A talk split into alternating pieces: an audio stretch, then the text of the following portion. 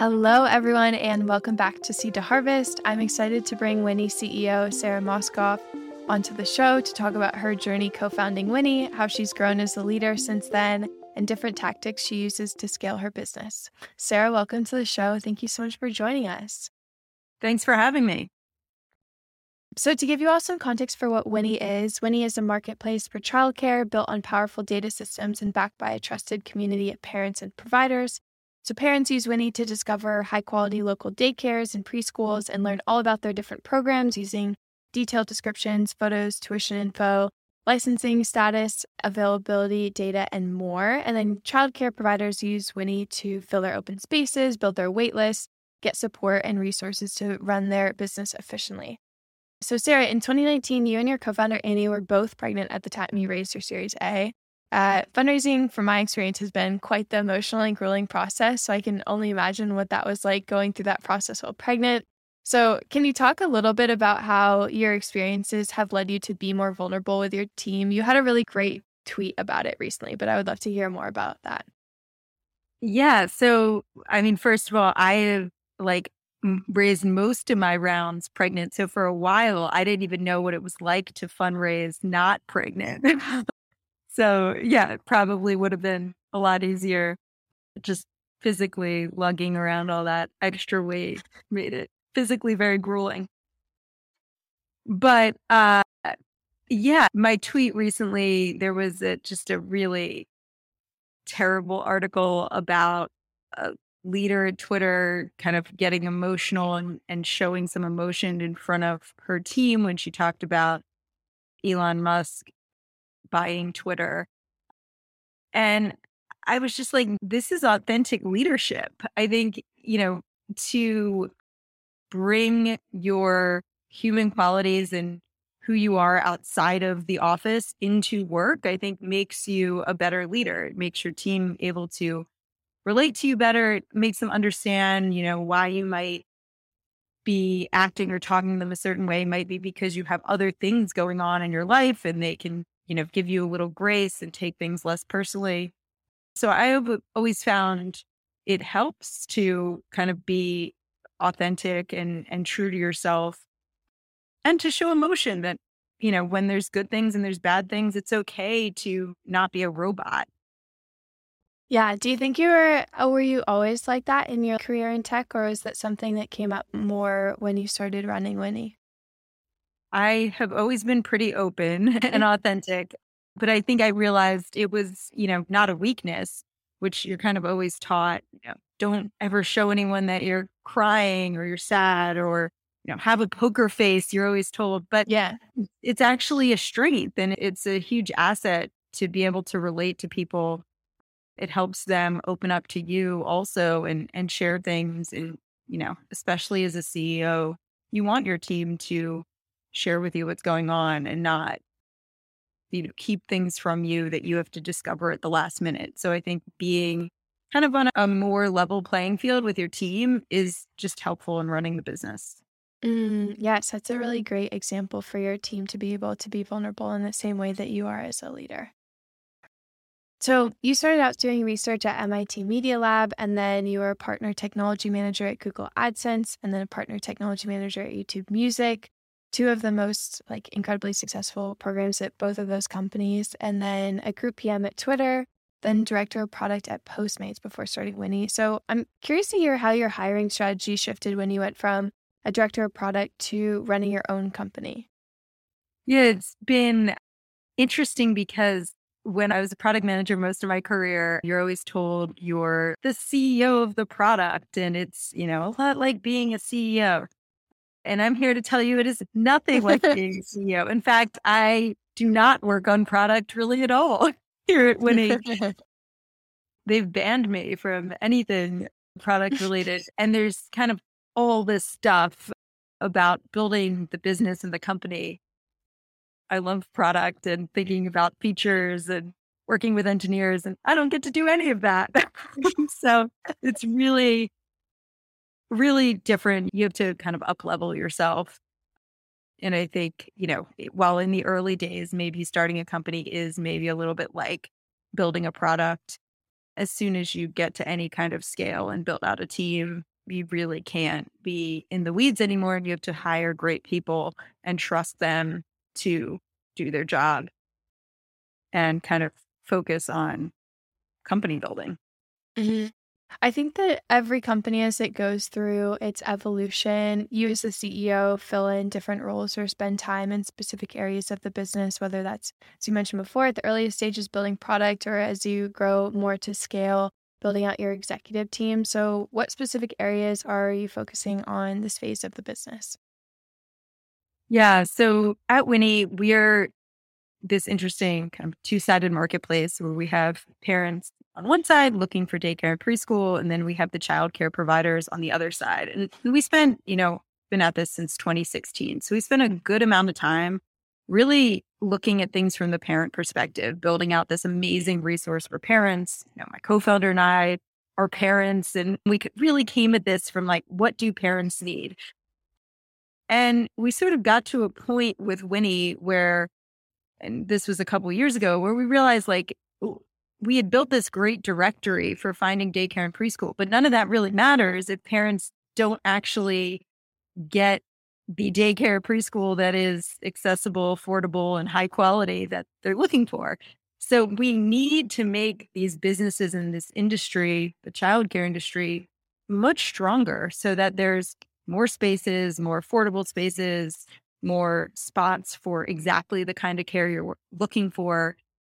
And that's that's a really hard problem. and so this phase of the business I'm really focused on um, really how we strengthen the childcare industry and what we are really uniquely positioned to do as this massive marketplace. Like we have all the demand, all the parents coming to Winnie.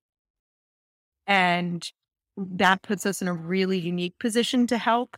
Um, and so I'm really thinking about like, how do we fix the industry and, and what are we best positioned to help with at Winnie? And what should other companies help with that, you know, we can kind of let them take on those mm-hmm. problems? Yeah, this leads perfectly into my next question. So, in a recent recent Fortune article, you mentioned as moms and as technologists, we use our background building products at Google, Twitter, and other top tech companies to understand if we could build technology to solve problems in childcare. What we found were myriad opportunities for technology to drive much needed innovation in childcare. So, during your explorations, what other opportunities specifically do you think desperately need innovation in the childcare space? There are so many. Um, so I think we, our bread and butter and what we've really focused on and got our start on is daycare and preschool. So it's group mm-hmm. licensed care. And why did we start with this? Well, it's the biggest market in childcare and no one was doing it. But I think it, it is not the only form of childcare. People mm-hmm. have nannies and babysitters and au pairs and things like you know, drop in care and so I think like those are all areas that we're sort of just scratching the surface on, really trying to keep our focus on the group license care.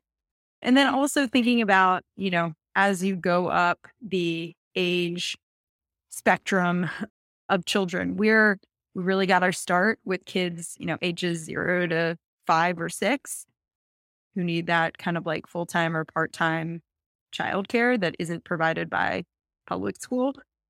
But as you go up in age, and especially now that I also have older kids, you know, you need different forms of childcare, but the need is still there. You need camps, you need extracurricular activities, you may need tutoring, you need things in the summer and on breaks because the school year doesn't align at all with parents' work schedules. So I think those are also areas that are super important where we're not there yet. And there's so much to fix in really where we are kind of the leader. And so we're also kind of thinking about like, probably more important to us for us to focus on the things that we can really help with right now. Mm, yeah, thank you so much for sharing. I found that really interesting when I was doing more research into like the different articles that you all had had in different magazines like Forbes and Fortune. So I'm curious, like personally, what specific routines or techniques do you use to maximize your time? I had kids. it's really amazingly, I used to work 24 7 and I would still feel like I needed more hours in the day. Like I was that person that was using that, you know, free dinner at Google and Twitter. they had it. Mm-hmm. I would come into the office on the weekends. Like I was constantly working. And I work m- much fewer hours now just because mm-hmm. I can't. Like I have these other responsibilities, but I feel so much more productive.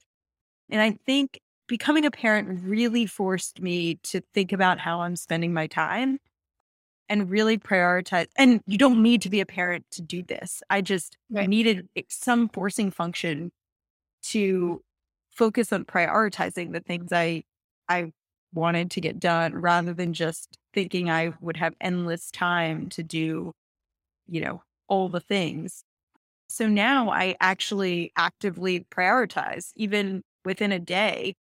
I'll look at all the things I have to do and I'll say, these are not important. And maybe I will never do them, or maybe I'll delegate them, or maybe I'll just say, if I have time, I'll get to them. But I'm, oh, I'm constantly thinking about what is the highest priority thing for me to be spending my time on.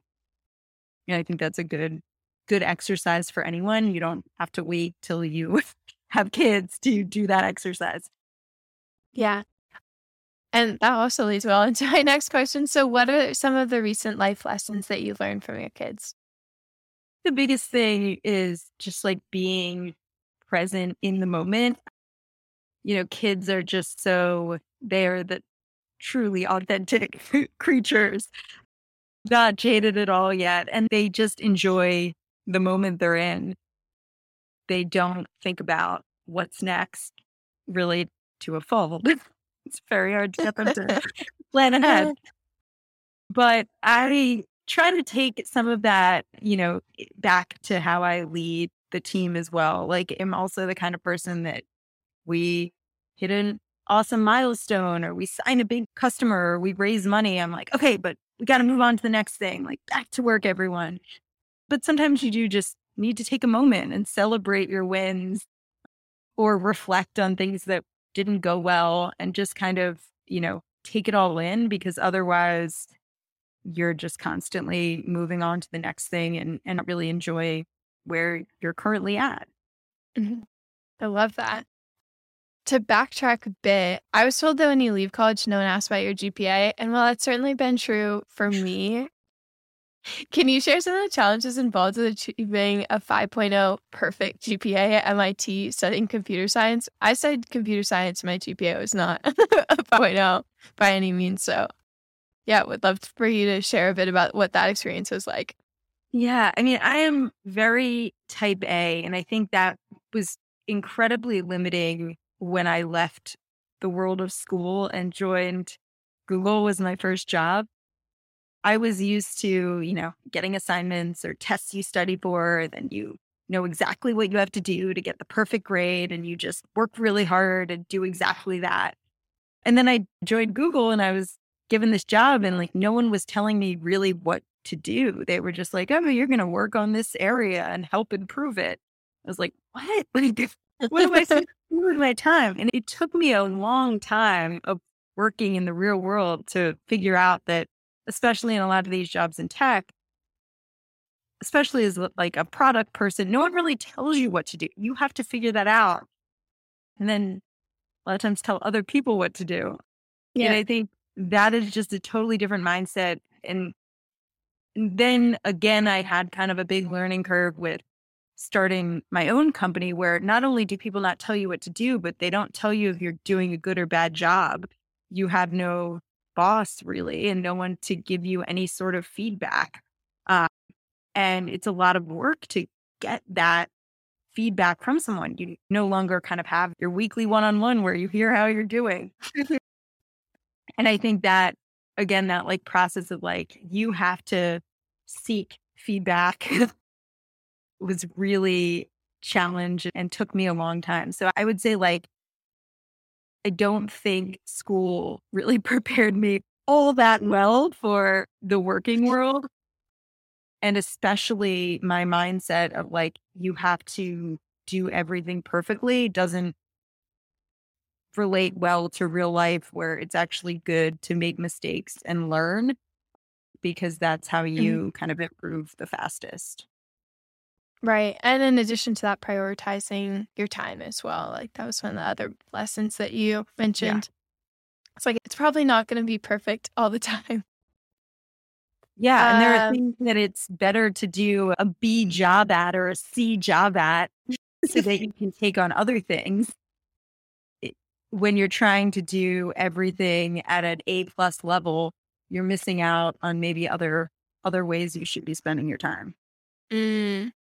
Yeah, I really like that. I think is especially like being upfront about like, okay, this is not going to be my best work, and I'm going to have like a B or C level of prioritization for this task, but it, will be done. Is important to communicate. So I'm curious, like at Winnie, what did finding product market fit feel like? Uh, most often, raising a Series A is sort of a mark of that. So I'm curious if there's ever a moment where you're like, whoa, like this is going pretty crazy. Yeah. So when we first started Winnie, we were not a childcare marketplace. We were actually a million different things. We kind of had this concept of like, let's help parents find places to go with their kids, including like restaurants and parks and childcare. But it was kind of one of many things we had bitten off. And we spent a long time building that and kind of fooling ourselves into thinking we had product market fit because it's a free product and people were using it. No one was complaining. Kind of going back to my point about like feedback, we were just not getting the right feedback that it wasn't working. But after some time, we were not seeing the growth numbers in that product that we needed to sustain a, a free product. And we kind of dug in and realized that really there was a, one aspect of the product people were using, and that was the childcare piece. And that's when we Mm. kind of threw away everything else and just focused on that.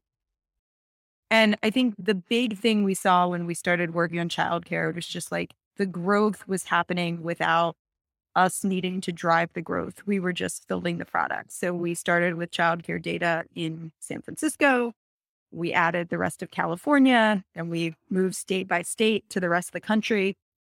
And people just started using it. We were getting search traffic. People were telling other people about it. Like we didn't have to do anything besides really build the thing. And I think that was like, okay, that is one measure of product market fit where you're not just like kind of manually forcing people to use your thing. They're just using it because it's useful.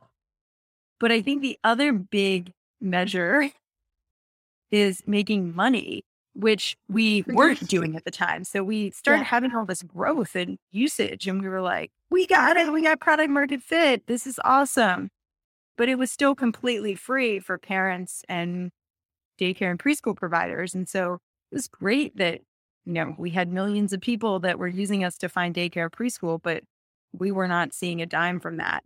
Um, it wasn't until later that we figured out our business model, which is the daycares and preschools are our customers. We are not a transactional marketplace, we're a SaaS enabled marketplace. So they pay us for tools and services and promotion with our audience.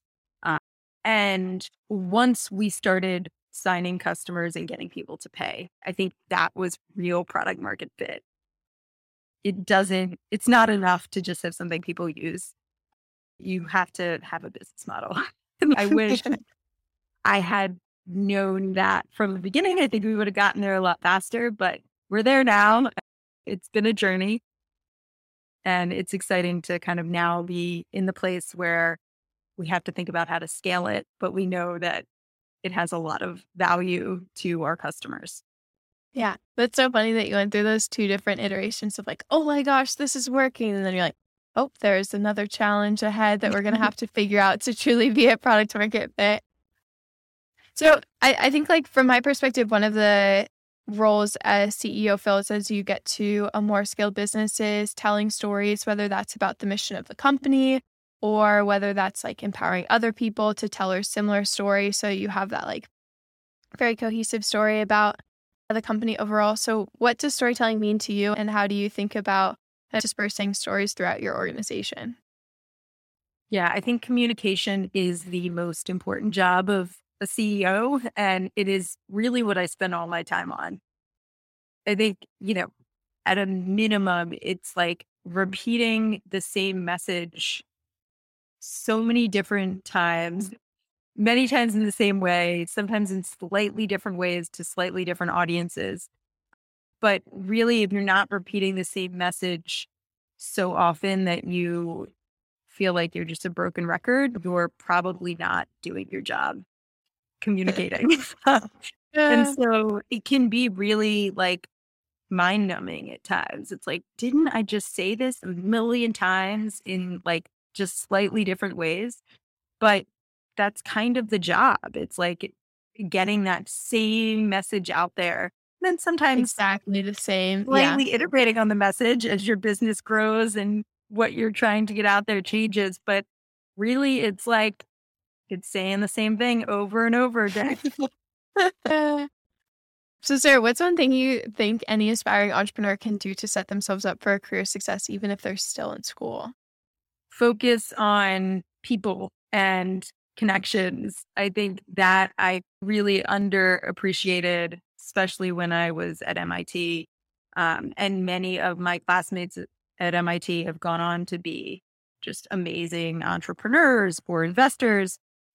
Number of them have invested in my company or connected me with employees or customers.